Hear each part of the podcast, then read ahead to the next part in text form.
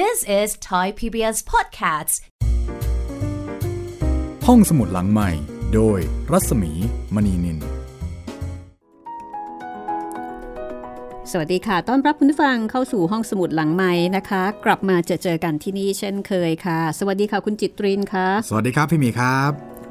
วันนี้เรากลับมาเจอเจอกันเหมือนเช่นเคยปกติเลยนะคะ9นาฬิกาถึง 10นาฬิกาที่นี่วิทยุไทย PBS ค่ะ ครับผม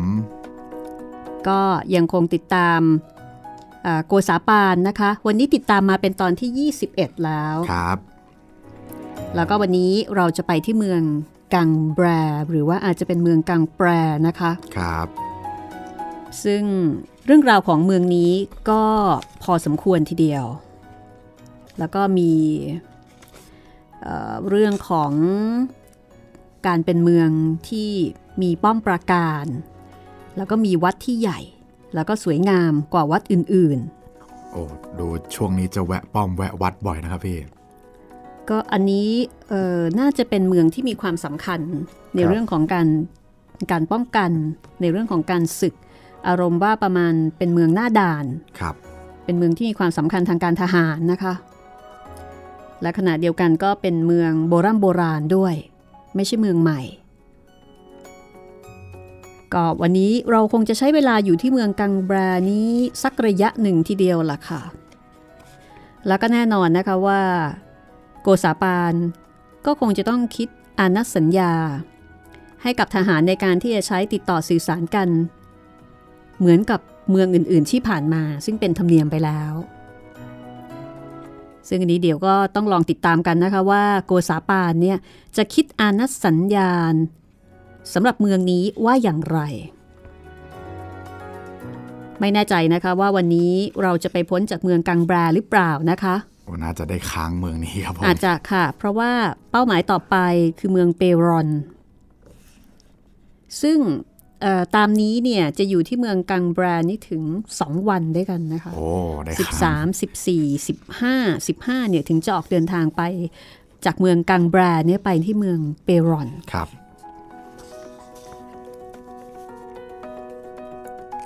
ก็เป็นตอนที่ 21 นะคะ กับการที่เราได้เดินทางอะถ้าเช่นนั้นค่ะ เดี๋ยวเราไปกันเลยก็แล้วกันรู้สึกว่าเมืองนี้จะมีอะไรให้เที่ยวเยอะแยะมากมายเลยนะคะ ตอนนี้เป็นวันที่ 13 พฤศจิกายนค่ะ ปีพุทธศักราช 2229 นะคะ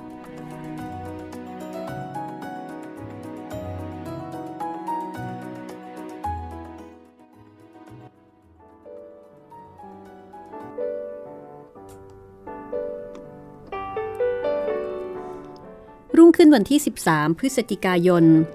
ราชทูตพากันเดินทางไปเมืองกังแบรต่อไป การออกจากเมืองดูแอร์ก็มีทหารเป็นกองเกียรติยศ รายเรียงไปตามทางดุดเดียวกับเมื่อตอนเข้าเมืองพอมาถึงเมืองกังแบรก็มีการยิงปืน แล้วก็มีทหารเรียงรายไปตามทางคอยต้อนรับแบบเดียวกัน ผิดกันตรงที่ว่าที่นี่มีคนมาคอยดูมากกว่าที่เมืองดูแอร์ สำหรับเมืองกังบรานี้ก็มีชื่อปรากฏมาแต่ครั้งโบราณ บอกว่าเป็นเมืองใหญ่โต งามสง่าแข็งแรง ตั้งอยู่เหนือแม่น้ำแอสโก มีป้อมอยู่สองป้อมซึ่งแน่นหนามาก แล้วก็มีวัดนอตรดามอยู่วัดหนึ่ง เป็นวัดใหญ่ แล้วก็งามกว่าวัดอื่นๆ มีนักบวชที่มีฐานันดรศักดิ์ในวัดนั้นถึง 48 รูป แล้วก็มีนักบวชที่มีอันดับอีก 95 รูป เดิมวัดนี้เมื่อก่อนคริสตศก 1095 ก็เป็นวัดขึ้นของสังฆราชเมืองอารัส แล้วต่อมาก็มีสังฆราชปกครอง ในขณะที่คณะนักบวชเป็นอิสระอยู่ตั้งหาก ไม่ต้องขึ้นอยู่กับสังฆราชเมืองอารัสตลอดมา จนกระทั่งปี 1559 ถึงสมัยของพระสันตะปาปาเปาโลที่สองพระองค์ได้ทรงเพิ่มเกียรติยศแก่เมืองกังแบรานี้อีกชั้นหนึ่งทรงตั้งตำแหน่งสังฆราชขึ้นเป็นมหาสังฆราช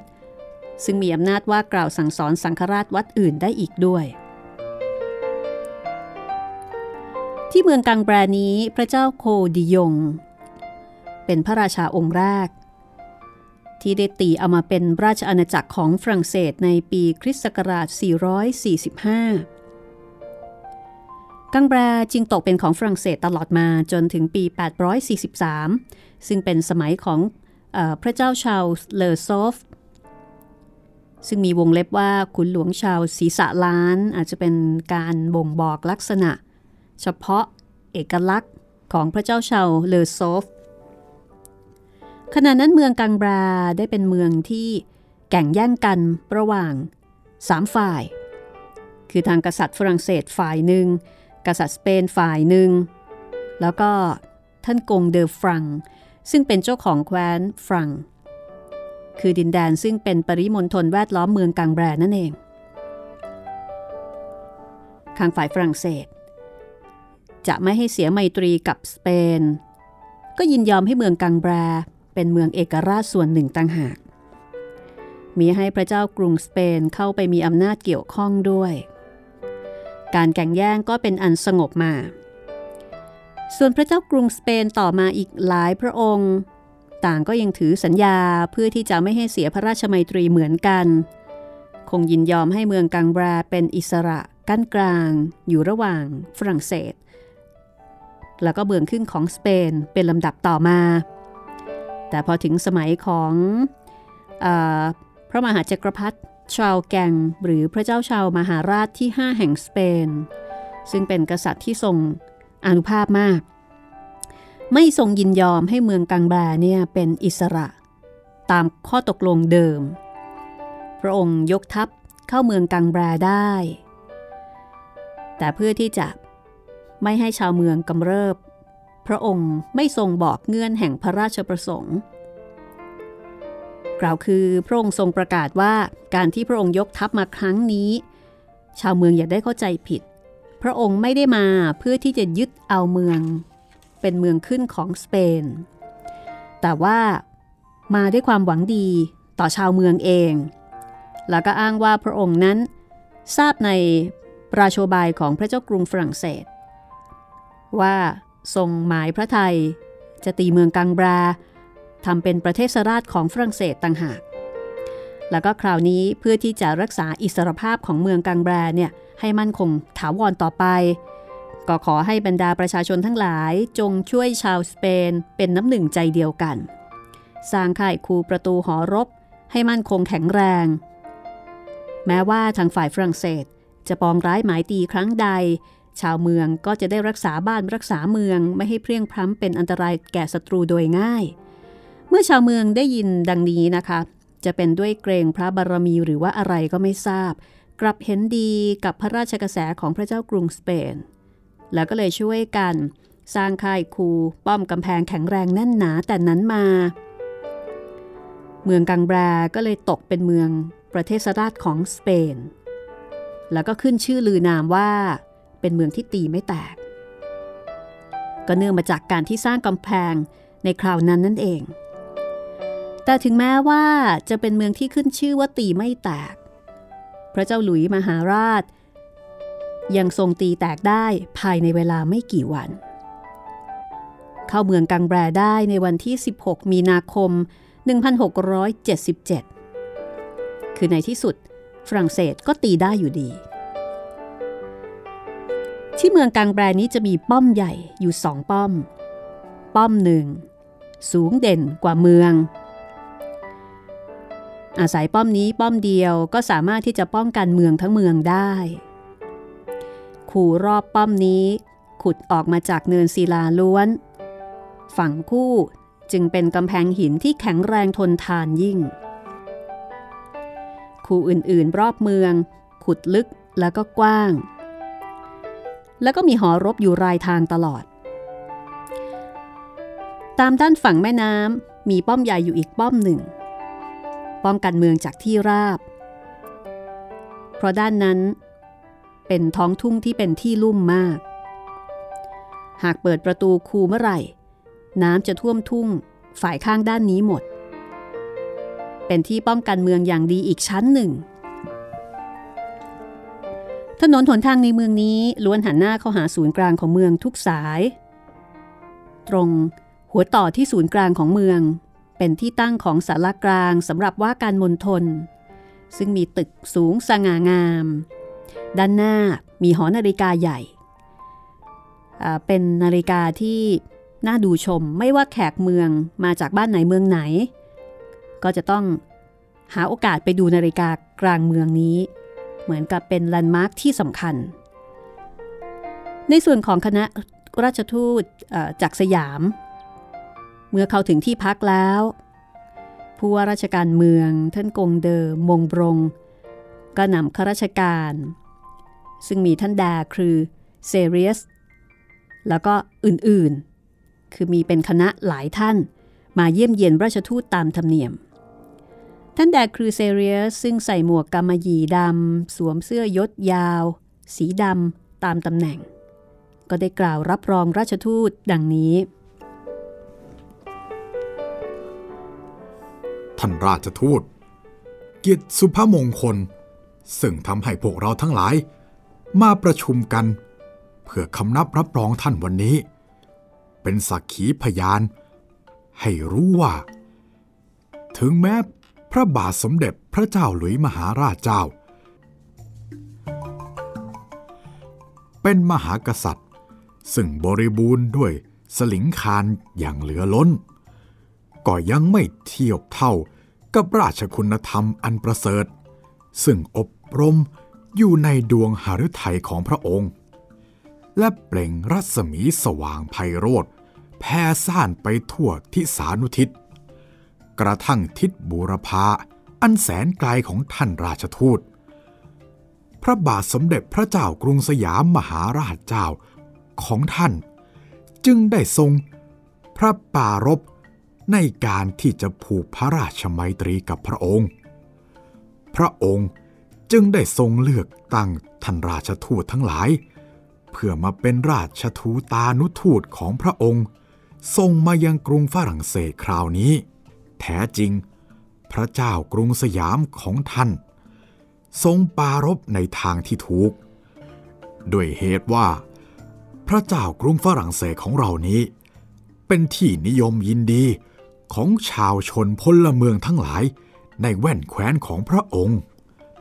ว่าพระองค์ทรงเจริญในทางสุจริตธรรม ให้ไพร่ฟ้าข่าแผ่นดินของพระองค์ อยู่เย็นเป็นสุข ปราศจากทุกข์ จนสุดพระกำลังของพระองค์ จนแส่ร้องไปทั่วขอบจักรวาล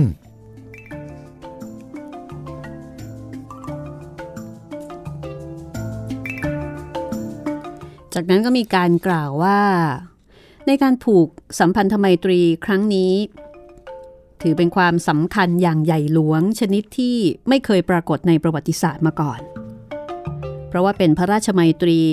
ระหว่างพระมหากษัตริย์ แห่งบูรพาทิตและพระมหากษัตริย์ แห่งปัจฉิมทิศก็คือระหว่าง กษัตริย์แห่งตะวันออก และกษัตริย์แห่งตะวันตก ซึ่งมีความยิ่งใหญ่ทั้งสองฝากฝั่งผู้ว่าราชการเมืองกังแบรก็บอกว่า รัชสมัยของพระมหาจักรพรรดิฝรั่งเศสองค์แรก คือสมเด็จพระเจ้าชาวมหาราช เมื่อพระองค์ทรงปราบ พวกลมบา ซึ่งเบียดเบียน องค์พระสันตปาปาอาดริยาโนที่หนึ่งแล้วก็พระสันตปาปาทรงถวายพระเกียรติยศ ให้พระองค์เป็นพระมหาจักรพรรดิในบรรดา ขัตยาราชทั้งหลายนั้นทำให้พระเกียรติยศ พระเกียรติคุณของพระองค์ ประบือลือไกล ไปทั่วทุกที่สานุทิศ จนกระทั่งกษัตริย์ แห่งกรุงเปอร์เซีย แล้วก็กษัตริย์ของประเทศอื่น ๆ แว่นแคว้นต่างๆ ต่างทรงราชตูตานุทูตมาเจริญพระราชมัยตรีกับพระองค์ มีอยู่แต่คราวนั้นคราวเดียว และบัดนี้ ก็ได้เกิดขึ้นอีก ในสมัยของพระเจ้าหลุยส์ที่ 14 ก็มีการกล่าวสรรเสริญว่า พระเจ้าหลุยส์ที่ 14 นั้น เป็นกษัตริย์ที่ทรงคุณธรรมอันประเสริฐ เสมือนหนึ่งพระมหาจักรพรรดิชาวมหาราชพระองค์เดิมนั่นเอง ที่เหมือนกันก็คือทั้งสองพระองค์ มุ่งมั่นที่จะปกครองให้ประชาชนพลเมืองอยู่เย็นเป็นสุข แล้วก็เป็นบุญของประชาชน ที่ได้เกิดขึ้นในรัชสมัยของพระองค์ ขณะเดียวกันก็ได้กล่าวสรรเสริญ บอกว่าด้วยบุญมหาลาบนี้ หากพระเจ้ากรุงสยาม จะจำลองอย่างพระองค์ในการปกครองอาณาประชาราชแล้วไซก็จะบังเกิดความรู้สึกที่ดีของประชาชน อย่างที่คนฝรั่งเศสในสมัยนั้นรู้สึกว่า ช่างโชคดีเหลือเกิน ที่ได้เกิดในยุคนี้สมัยนี้ ก็คงจะเกิดในความรู้สึกของชาวสยาม เช่นกัน จากนั้นผู้ว่าราชการของเมืองกงบา ก็ได้พูดเป็นทำนองว่า คนฝรั่งเศสในยุคนั้นมีความรู้สึกยินดีแล้วก็รู้สึกว่าโชคดี ที่ได้เกิดในรัชสมัยของพระเจ้าหลุยส์ที่ 14 ซึ่งเป็นพระมหากษัตริย์ที่เหมือนกับที่ประเสริฐ แล้วก็บอกว่าด้วยความรู้สึกนี้เนี่ยถ้าพระเจ้ากรุงสยามหรือว่าสมเด็จพระนารายณ์จะจำลองแบบอย่าง ไปใช้ในการปกครองอาณาประชาราชของพระองค์แล้ว ความรู้สึกที่ชาวฝรั่งเศสรู้สึกกับพระเจ้าหลุยที่ 14 ก็คงจะเกิดขึ้น ในหัวใจของคนไทยด้วยเหมือนกัน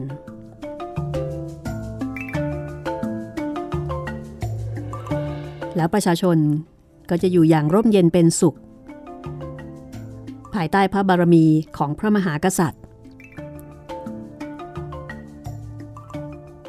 จากนั้น ผู้ว่าราชการของเมืองกงแบร ก็ได้กล่าวคำอวยพร โดยใช้กวีของละตินโบราณ ที่มีความหมายว่า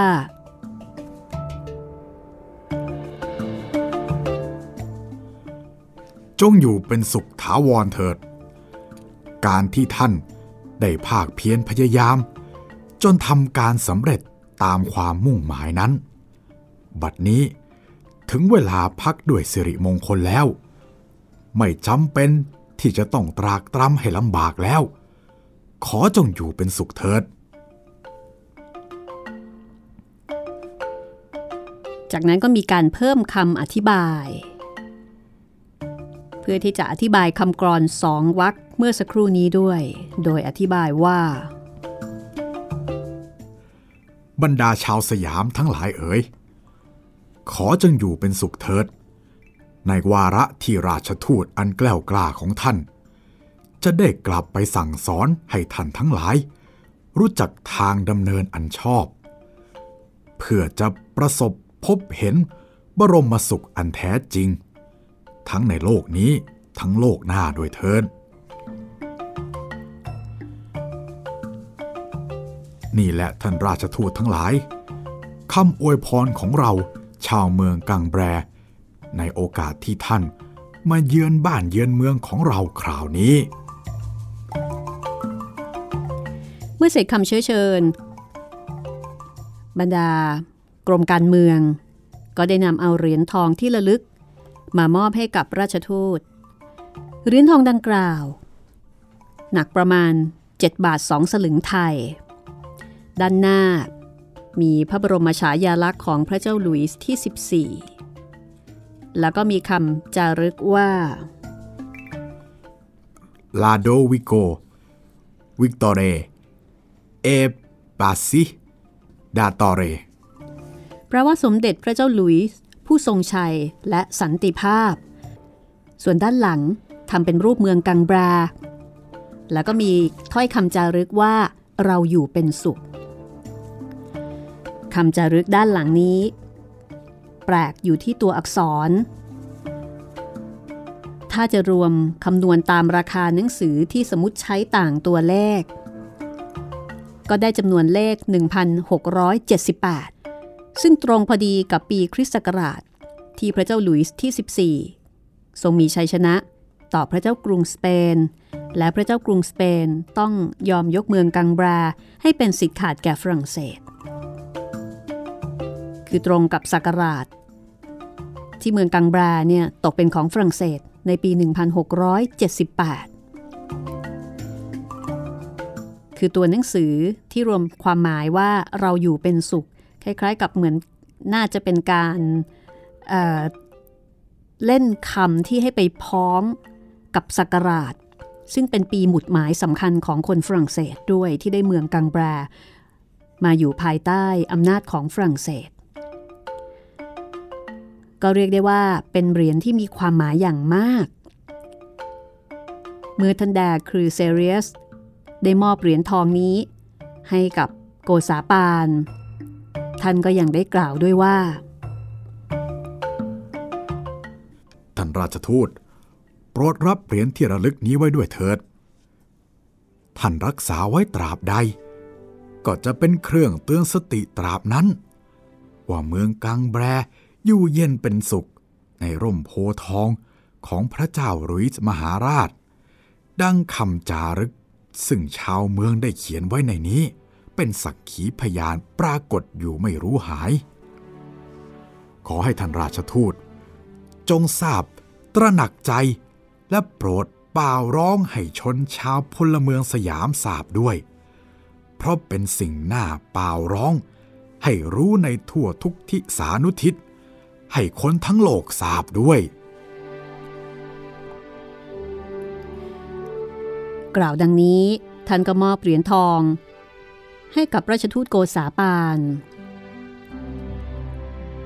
แต่บนหน้าซองที่ใส่เหรียญทองนั้น ก็ยังมีคำกรอนภาษาละติน เขียนอำนวยอวยพรอีกชั้นหนึ่ง โดยกล่าวว่า ขอพระองค์ผู้ทรงมหาชัยได้ทรงพระเจริญ ด้วยว่าพระองค์ได้ทรงนำสันติภาพมาสู่โลก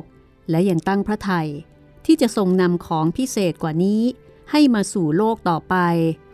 ขอพระองค์ผู้ดำรงตำแหน่งเป็นพระชนก และพระคติยะมหาราชของเรา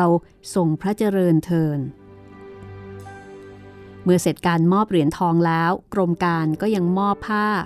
ซึ่งเป็นผ้าอย่างดี เนื้อละเอียด อีกสามผืน ซึ่งเรียกตามภาษาตลาดมาหลายร้อยปีว่าผ้ากังบรา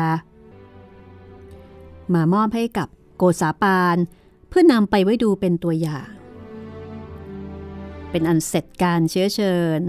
ฝ่ายพลเมืองกังแบรเท่านี้ ซึ่งพอหลังจากนั้น โกษาปานในฐานะอัครราชทูต ตัวแทนของพระเจ้ากรุงสยาม ก็ได้กล่าวแสดงความขอบใจทางฝ่ายเมืองกังแบรว่า ท่านทั้งหลาย การที่พระบาทสมเด็จพระเจ้าแผ่นดินฝรั่งเศส ทรงจัดการรับรองบรรดาเราชาวสยาม ด้วยเกียรติยศอันสูงใหญ่ดังนี้ เป็นพระมหากรุณาธิคุณหาที่สุดมิได้ พระตำหนักของพระองค์มีอยู่เท่าใด ของประเสริฐคู่บารมีมีอยู่มากน้อยเท่าใด เมืองประเทศสาราช ที่พระองค์ทรงตีมีชัยชนะอยู่ในทิศใด พระองค์ทรงพระมหากรุณา โปรดโอกาสให้เราได้ไปเยี่ยมได้ชม ดูตามปรารถนาทุกสิ่งทุกอย่าง เป็นพระเดชพระคุณอันเหลือล้น และไม่ว่าในที่ใดทั่วประเทศฝรั่งเศส ชาวเมืองทั้งหลาย ก็พร้อมกันยินดีรับรองเรา และอำนวยชัยมงคล ถวายแด่สมเด็จพระเจ้ากรุงสยาม ปิยะมหาราชของเรา ข้อนี้เป็นข้อซึ่งจารึกฝังอยู่ในดวงใจของเราไม่รู้หาย ถ้าวันใดเราได้เหยียบประเทศสยาม และมีโอกาสเฝ้าพระบารมีแห่งพระเจ้ากรุงสยามแล้ว วันนั้น ท่านทั้งหลายอย่ามีความวิตกเลย เราตั้งใจ จะกราบทูลความชอบความงามของท่านทั้งหลาย ในทั่วเมืองฝรั่งเศส ให้พระองค์ทรงทราบทุกอย่างทุกประการ ถ้าถึงเวรกราบทูลกล่าวถึงเมืองกังแบรของท่านนี้แล้ว เราจะถวายเหรียญทองอันประเสริฐ ที่ท่านมอบให้เราเวลานี้ และไม่ต้องสงสัยว่าพระองค์จะไม่ทรงชอบพระไทย รักษาไว้เป็นพยานแห่งไมตรีจิตของท่าน ต่อไปจนชั่วกัลปวสารจากนั้นท่านอัครราชทูตโกษาปาน ก็ยังแสดงความพึงพอใจส่วนตัวของท่านเองในเรื่องเหรียญทองที่ระลึกนั้น และได้กล่าวถึงหลายประการว่า ถึงแม้เราจะได้รับเงินทอง ตั้งร้อยตั้งล้านก็ดี เราก็จะไม่อิ่มใจเท่ากับที่ได้เหรียญทองอันนี้เลย และท่านก็กล่าวกับท่านแดครือเซเรียส ซึ่งเป็นผู้กล่าวสุนทรพจน์นั้นด้วย เรายังติดคำเชื้อเชิญของท่านเมื่อกี้นี้ยิ่งนัก ถ้าท่านมีความเมตตามอบร่างให้เรา ถือไปดูตามชอบใจ เมื่อเราว่างๆ จะถือเป็นพระคุณอย่างยิ่ง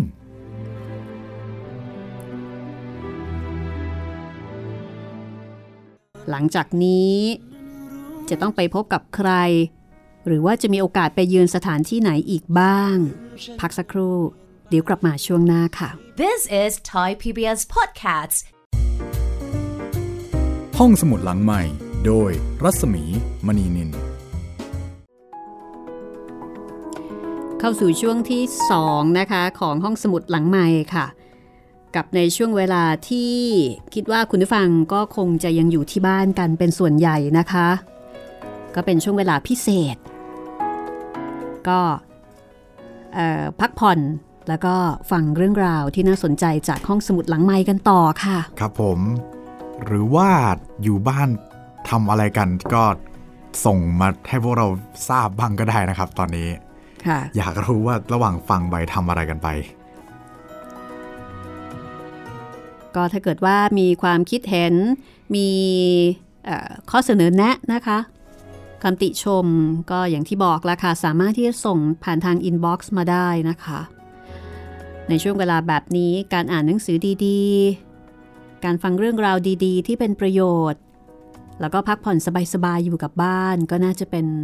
สิ่งที่ดีสำหรับทุกฝ่ายแล้วก็โดยเฉพาะอย่างยิ่ง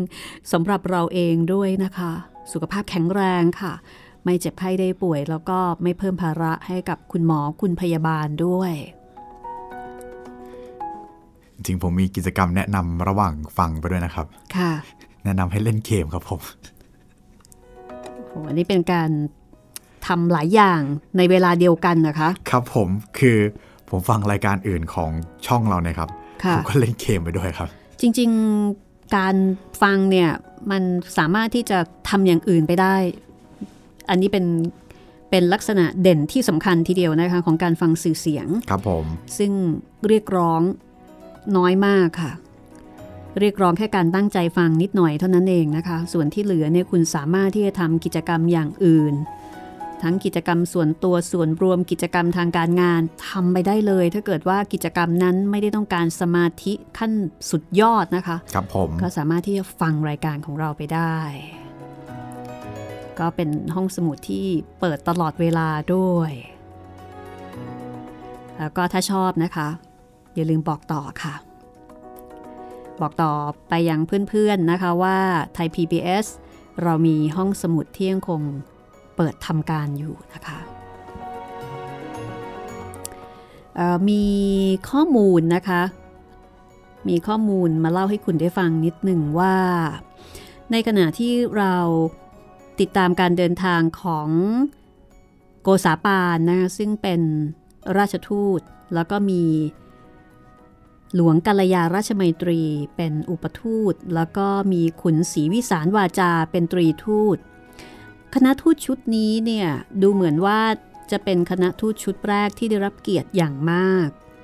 เพราะไม่ว่าจะไปที่ไหนก็ได้รับการต้อนรับอย่างยิ่งใหญ่ แต่ในความเป็นจริงแล้วนี่คือ คณะทูตชุดที่3นะคะ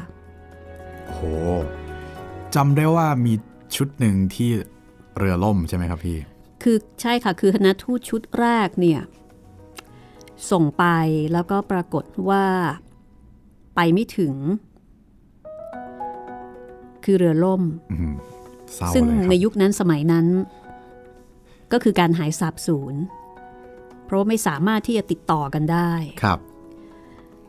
คณะทูตสยามชุดแรกนะคะเอ่อออกเดินทาง แล้วก็หายสับสูญไปในมหาสมุทรอินเดีย แล้วก็ต่อมาเนี่ยก็มีคนยืนยัน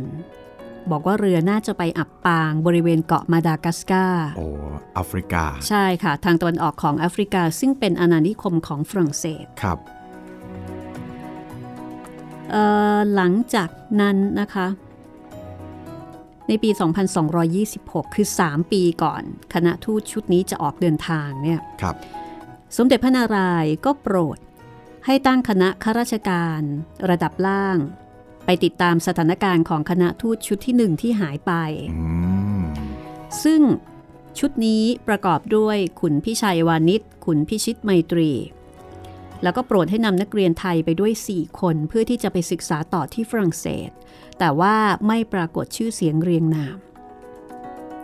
คณะที่2นะคะที่ไปติดตามหาคณะที่1เนี่ยโชคดีค่ะ ไปถึงฝรั่งเศสแต่ ไม่ได้เข้าเฝ้าพระเจ้าหลุยส์ที่ 14 เนื่องจากว่าไม่ได้มีการอัญเชิญพระราชสารของสมเด็จพระนารายณ์ไปด้วยอืมีเพียงแค่หนังสือแนะนำตัว คือหนังสือจากระดับเสนาบดีสยาม เพื่อแนะนำตัวเองว่าเป็นใคร เพราะฉะนั้นก็เลยไม่ได้ถือเป็นแขกบ้านแขกเมือง ไม่ได้ถือเป็นตัวแทนของสมเด็จพระนารายณ์จริง ๆ แต่อย่างน้อยก็ได้รู้ว่าค ณะทูตชุดแรกเนี่ยเรืออับปาง ข่าวการอับปางสูญหายในทะเลของคณะทูตชุดแรก เมื่อแพร่สะพัดออกไป คือพอมีการยืนยันว่าคณะทูตชุดแรกเนี่ยไปไม่ถึง เพราะว่าเรือแตกซะก่อน เรื่องนี้ก็เป็นเรื่องใหญ่ที่สร้างความตื่นตระหนกให้กับบรรดาขุนนาง แล้วก็บรรดาประชาชนที่รู้ข่าว พอปี 2228 ทางฝรั่งเศส ส่งเชวาลีเยเดอโชมอง ซึ่งเป็นราชทูตชุดแรกจากฝรั่งเศส มาสถาปนาความสัมพันธ์ทางการทูตอย่างเป็นทางการ แล้วปีต่อมาสมเด็จพระนารายณ์เนี่ยก็เอ่อทรงปรารภว่า ต้องการที่จะส่งเด็กสยามไปเรียนหนังสือที่ฝรั่งเศส 12 คน แล้วก็มีการคัดเลือกเด็กเพื่อไปเรียนหนังสือ ซึ่งน่าจะหมายถึงลูกหลานของบรรดาขุนน้ำขุนนางในวังอืม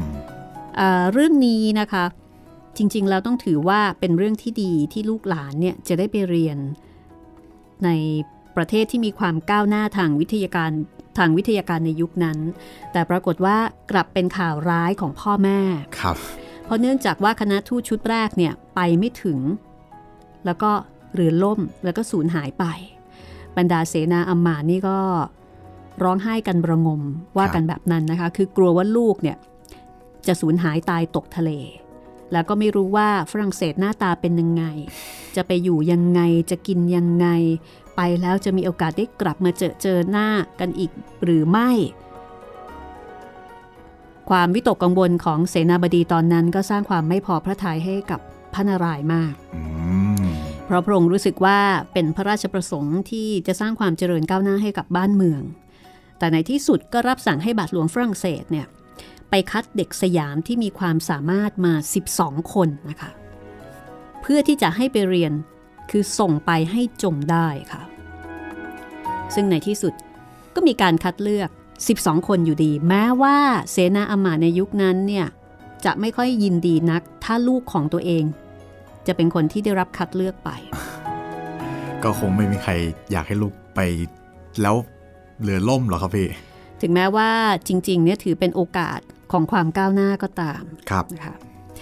เอาละค่ะสำหรับเรื่องราวของนักเรียนไทย ต้องบอกว่าเป็นนักเรียนทุนชุดแรกนะคะ เดี๋ยวไว้ค่อยกลับมาเล่าให้คุณได้ฟังต่อ ในตอนต่อไปก็แล้วกันค่ะ เรื่องนี้น่าสนใจมากนะคะ เป็นข้อมูลข้างเคียงที่น่าสนใจ จากบทความภาพเก่าเล่าตำนานค่ะ ส่งนักเรียนนอกรุ่นหนึ่งไปถึงฝรั่งเศสของพลเอกนิพัฒน์ทองเล็กนะคะ ซึ่งอออยู่ในเว็บไซต์ของมติชนออนไลน์ ก็น่าจะเป็นบทความในศิลปะวัฒนธรรมนะคะเดี๋ยวจะนำเรื่องราวเนี่ยมาเล่าให้คุณได้ฟังต่อว่า นักเรียนทุนชุดแรกทั้ง 12 คนนี้ มีชื่อเสียงเรียงนามว่าอย่างไรกันบ้างนะคะครับผมแล้วก็พวกเขาเหล่านี้เนี่ยไปเรียนที่ฝรั่งเศส เป็นเวลานานกี่ปี คือไม่ได้ไป แล้วก็กลับพร้อมกับคณะทูตเท่านั้น แต่ว่าไปเรียนอยู่ที่นั่นเลย รายละเอียดอย่างไรนะคะ เดี๋ยวเราไว้ติดตาม ตอนต่อไปค่ะ ตอนนี้นะคะ เรากลับไปที่เมืองกังบรากันก่อนก็แล้วกันค่ะ ครับ ตอนนี้เป็นเวลาเย็นของที่นั่นแล้วนะคะ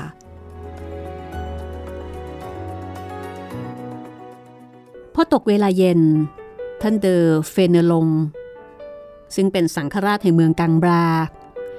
ท่านนี้จัดว่าเป็นผู้ที่มีชื่อเสียงในทางคือเป็นกวีด้วย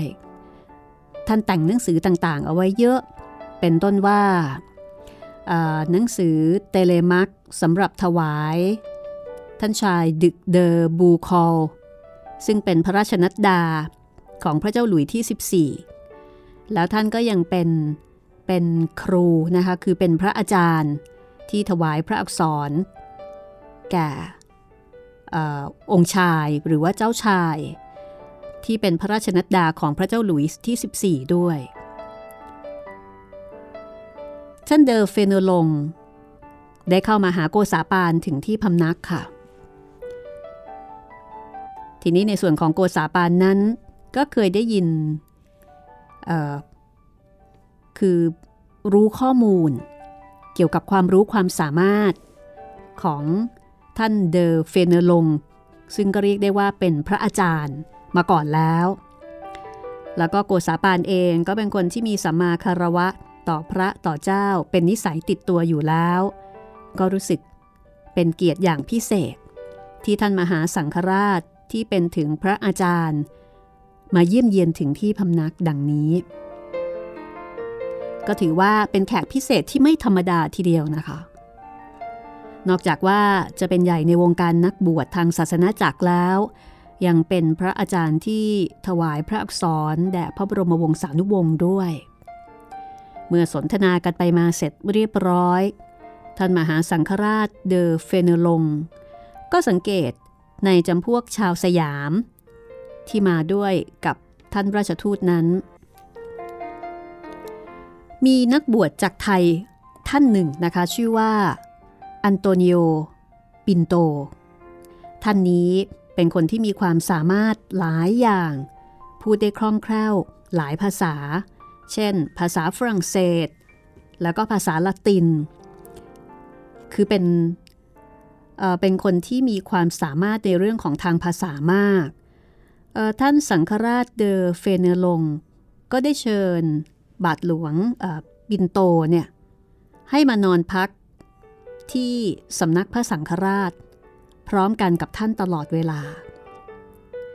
คือตลอดเวลาที่โกษาปานพำนักอยู่ที่เมืองกังบรา ท่านอันโตนิโอปินโต ก็ไปพักอยู่กับสังฆราชเดอเฟเนลง เพื่อที่ว่าท่านสังฆราชเนี่ยก็จะได้ ไต่ถามเรื่องราวของเมืองสยามต่างๆ นานา ซึ่งท่านอันโตนิโอปินโตเนี่ยก็สามารถที่จะอธิบาย ตอบข้อซักถามข้อสงสัยความเป็นไปของเมืองสยามได้ เพราะว่าสามารถที่จะสื่อสารภาษาได้ จนท่านเดอเฟเนลง ก็พออกพอใจมาก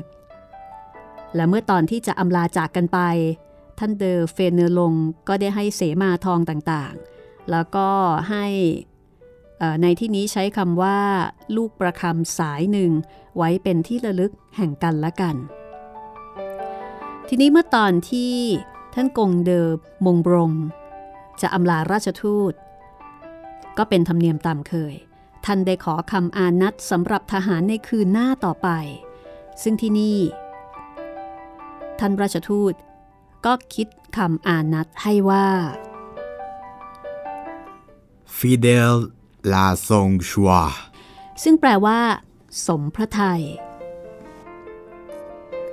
ทั้งนี้เพื่อหมายความว่าการที่พระเจ้าแผ่นดินทรงเลือกตั้งท่านเดิมมงบรงเป็นเจ้าเมืองกังบรา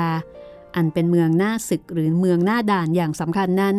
เป็นการเหมาะสมพระไทยทุกอย่าง เพราะว่าท่านกงเดิมมงบรง ปฏิบัติหน้าที่ตามพระราชประสงค์ด้วยความเคร่งครัดสัตย์ซื่อ ซึ่งเป็นการน่าสรรเสริญอย่างยิ่ง เพราะว่า ท่านกงเดิมมงบรง ถึงแม้ว่าจะยังอายุไม่มากนัก ถ้าตามปกติข้าราชการผู้ใหญ่จะต้องมีอายุมากกว่านี้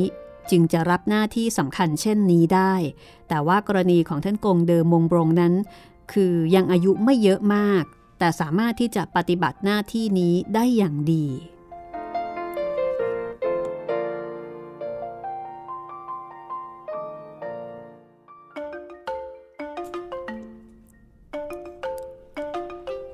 จากนั้นรุ่งขึ้นเวลาเช้า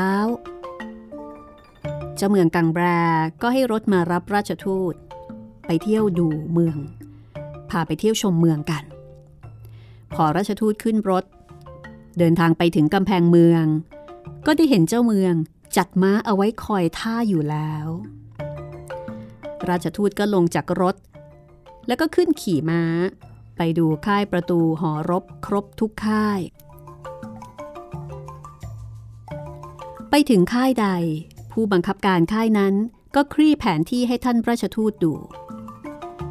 เมื่อโกษาปานเห็นคูลึกและป้อมกำแพงก็สูงชันมาก ก็ถึงกับออกปากว่า โอ้ ป้อมอย่างนี้ ถ้าหากฉันได้มาอยู่รวมกับทหารฝรั่งเศสแล้ว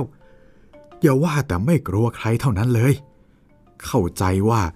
คงไม่มีศัตรูใด กล้าจะเข้ามาต่อกรเสียด้วยซ้ำ เหตุไฉนนอพระเจ้าหลุยที่ 14 ยังทรงตีได้แล้ว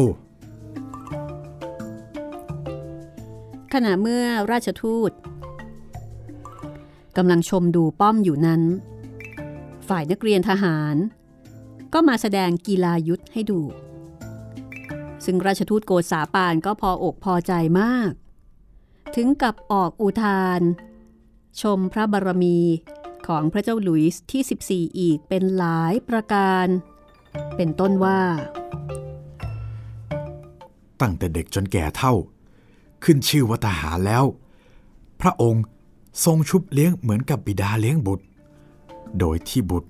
ไม่ต้องเป็นกังวลการหากินทุกเช้าค่ำตลอดชีวิต และไม่ว่าที่ไหนทั่วแผ่นดิน ล้วนแต่พบปะบุตรเลี้ยงที่รักของพระองค์เสมอทำไมพระองค์จะไม่ทรงชนะราชสตูเราว่าเท่านี้แล้ว ท่านก็แสดงความประสงค์ที่จะลาไป โดยบอกว่า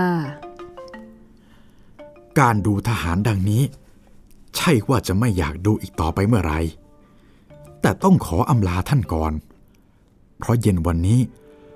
เราตั้งใจจะไปเยี่ยมท่านมหาสังฆราช เดอเฟเนลง เพราะว่าท่านสังฆราชองค์นี้ เป็นบุรุษอันประกอบด้วยคุณานุคุณอันล้ำเลิศ นานๆ ถึงจะได้มีโอกาสพบเห็นสักครั้ง แต่ทหารกับป้อมนี้เคยเห็นมามากต่อมากแล้ว ทั้งเข้าใจว่า คงมีโอกาสเห็นข้างหน้าต่อไปอีกเป็นแน่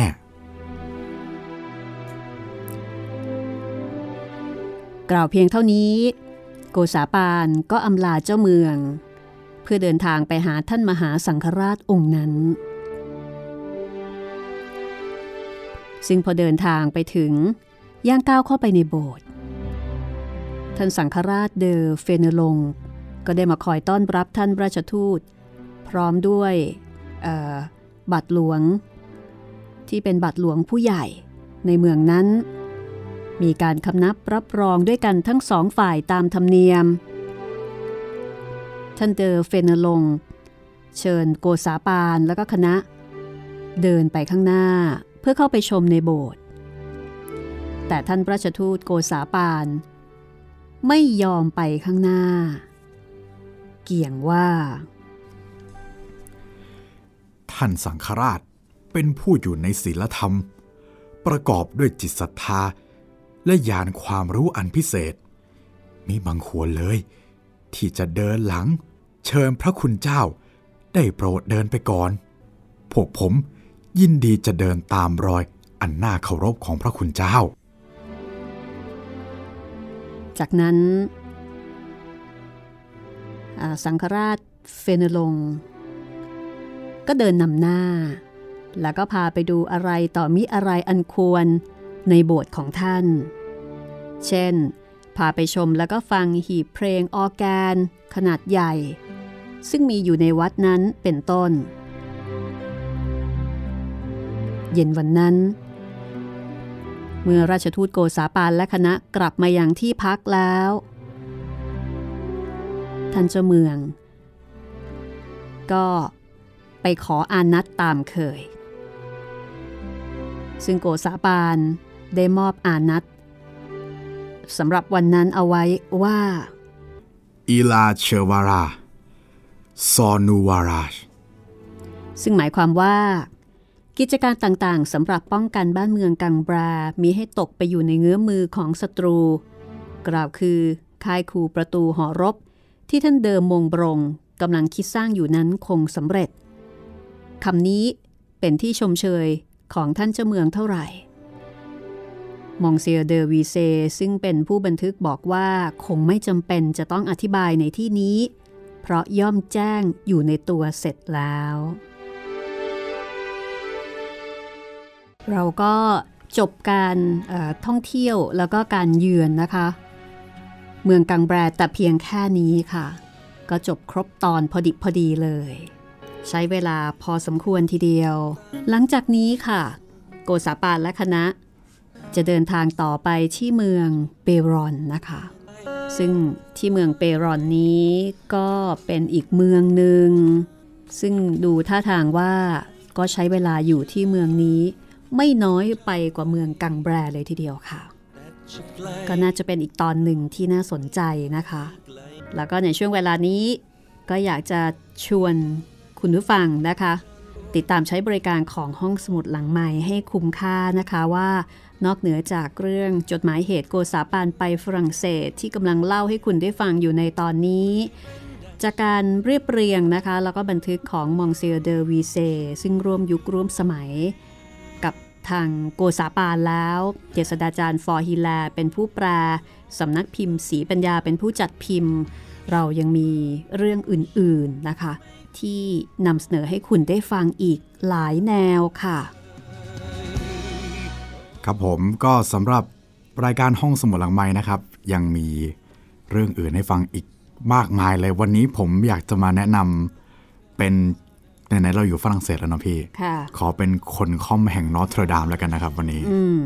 ค่ะ เรื่องนี้นี่เราหยิบมาเล่า หลังจากเหตุการณ์เอ่อไฟไหม้